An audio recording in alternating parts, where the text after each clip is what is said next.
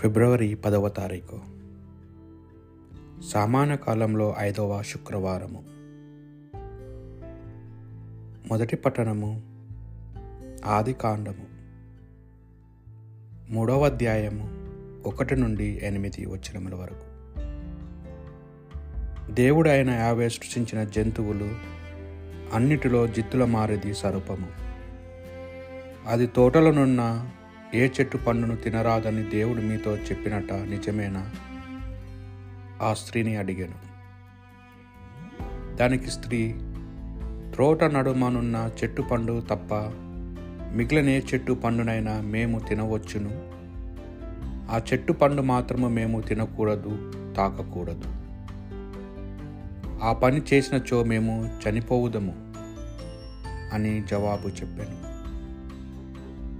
అంతట సర్పము ఆ మాట నిజము కాదు. మీరు చావనే చావరు. ఆ చెట్టు పండును తిన్నప్పుడు మీకు కనువిప్పు కలుగునని మీరు మంచి చెడులు తెలుసుకొని దేవుని వల్ల అగుదరని ఎరిగి అతడు మీకు ఇట్లు చెప్పాను అని అనెను. స్త్రీకి ఆ చెట్టు కన్నుల పండుగగా ఉండెను. దాని పండు తినుటకు రుచిగా ఉండునని తోచెను ఆ పండు వలన తెలివితేటలు కలిగిన ఎంత బాగుండునో కదా? అని ఆమె తలంచి ఆ చెట్టు పండ్లు కోసి తిని భర్తకిచ్చాను. అతడును తినెను. ఆ పండ్లు తినిన వెంటనే వారికి కనువిప్పి కలిగినది. తాము దిశములతో ఉన్నట్లు వారు తెలుసుకొనిరి. అంజూరపు టాకులు ఖర్చుకొని కూర్చుకొని మొలలకు కప్పుకొనిరి. ఆ సాయంకాలము దేవుడైన యావే చల్లగాలికి తోటలో తిరుగుచుండగా ఆయన అడుగులు చప్పుడు వారికి వినపడెను. వారు ఆయన కంటికి కనబడకుండా చెట్ల మధ్య దాగుకొనిరి. ఇది ప్రభువాక్ ప్రత్యుత్తర గీతము. ప్రభువు ఎవని పాపములను మన్నించినో ఆ నరుడు ధన్యుడు. ప్రభువు ఎవని పాపములు మన్నించినో ఎవని తప్పిదములు తుడిచివేయునో ఆ నరుడు ధన్యుడు. ప్రభువును ఎవరిని దోషిగా గణింపడో ఎవడు కపడాత్మడు కాడో ఆ జన్యుడు ధన్యు భాగ్యవంతుడు. ప్రభువు ఎవరిని పాపములు మన్నించినో ఆ నరుడు ధన్యుడు.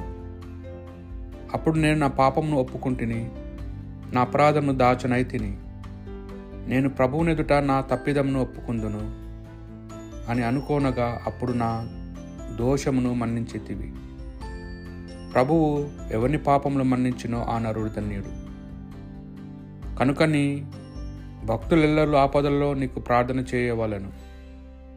అప్పుడు జల ప్రవాహములు పొంగి వచ్చినను వారిని తాకజాలవు. ప్రభువు ఎవరిని పాపములను మన్నించినో ఆ నరుడు ధన్యుడు నేను తలదాచుకున్నటకు నీవే నన్ను ఆపద నుండి కాపాడు వాడవు నీవే. నీవే నన్ను రక్షింతువు కనుక నేను నిన్ను కీర్తనతో శుతింతును. ప్రభు ఎవని పాపములు మన్నించినో ఆ నరుడు ధన్యుడు. పునీత మార్కు గారు రాసిన సువార్త సువిశేషంలోని భాగము. ఏడవ అధ్యాయము ముప్పై ఒకటి నుండి ముప్పై ఏడు వచనముల వరకు. ఆ కాలంలో యేసు తూరు ప్రాంతము వీడి సిదోను దొక్కపోలి ప్రాంతము మీదుగా గలిలియా సరస్సు తీరంలోకి చేరాను. అప్పుడు అచ్చట జనులు మూగా చెవిటి వానిని ఆయన యొద్దకు తీసుకొని వచ్చి వాని మీద ఆయన హస్తమును నుంచమని ప్రార్థించిరి. యేసు వానిని జనసమూహము నుండి ప్రక్కకు తీసుకొని పోయి వాని చెవులలో తన వ్రేలు పెట్టి ఉమ్మింటితో వాని నాలుకను తాకి ఆకాశం వైపు కన్నులెత్తి నిట్టూర్చి ఎఫాతా అనెను. అనగా తెరవబడుము అని అర్థము. వెంటనే వాని చెవులు తెరవబడెను. నాలుక పట్టు సడలి వాడు తేలికగా మాట్లాడసాగాను. ఇది ఎవరితోనూ చెప్పరాదు అని ఆయన వారిని ఆదేశించాను.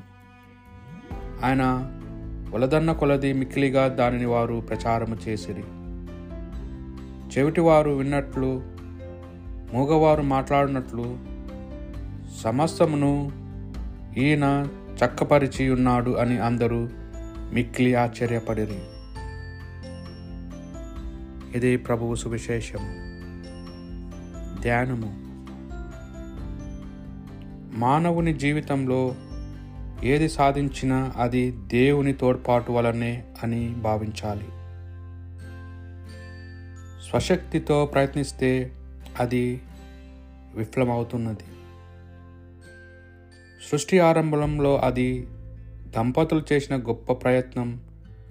దేవుడు తినవద్దన్న ఫలాన్ని తిని మంచి చెడులను తెలుసుకొని దేవుని వల్లనే తయారు కావాలని వారు స్వశక్తితో ప్రయత్నించారు. ఎప్పుడైతే ఆ పనిని చేశారో దేవుని స్వరం వినడానికి చెవిటి వారయ్యారు. పాపం అనే అఘాతంలో పడిపోయారు. పాపంలో పడిన క్షణమే భయంతో బీతల్లారు అంతకు ముందెన్నడూ చవిచూడని విపరీత అనుభవాలకు లోనయ్యారు.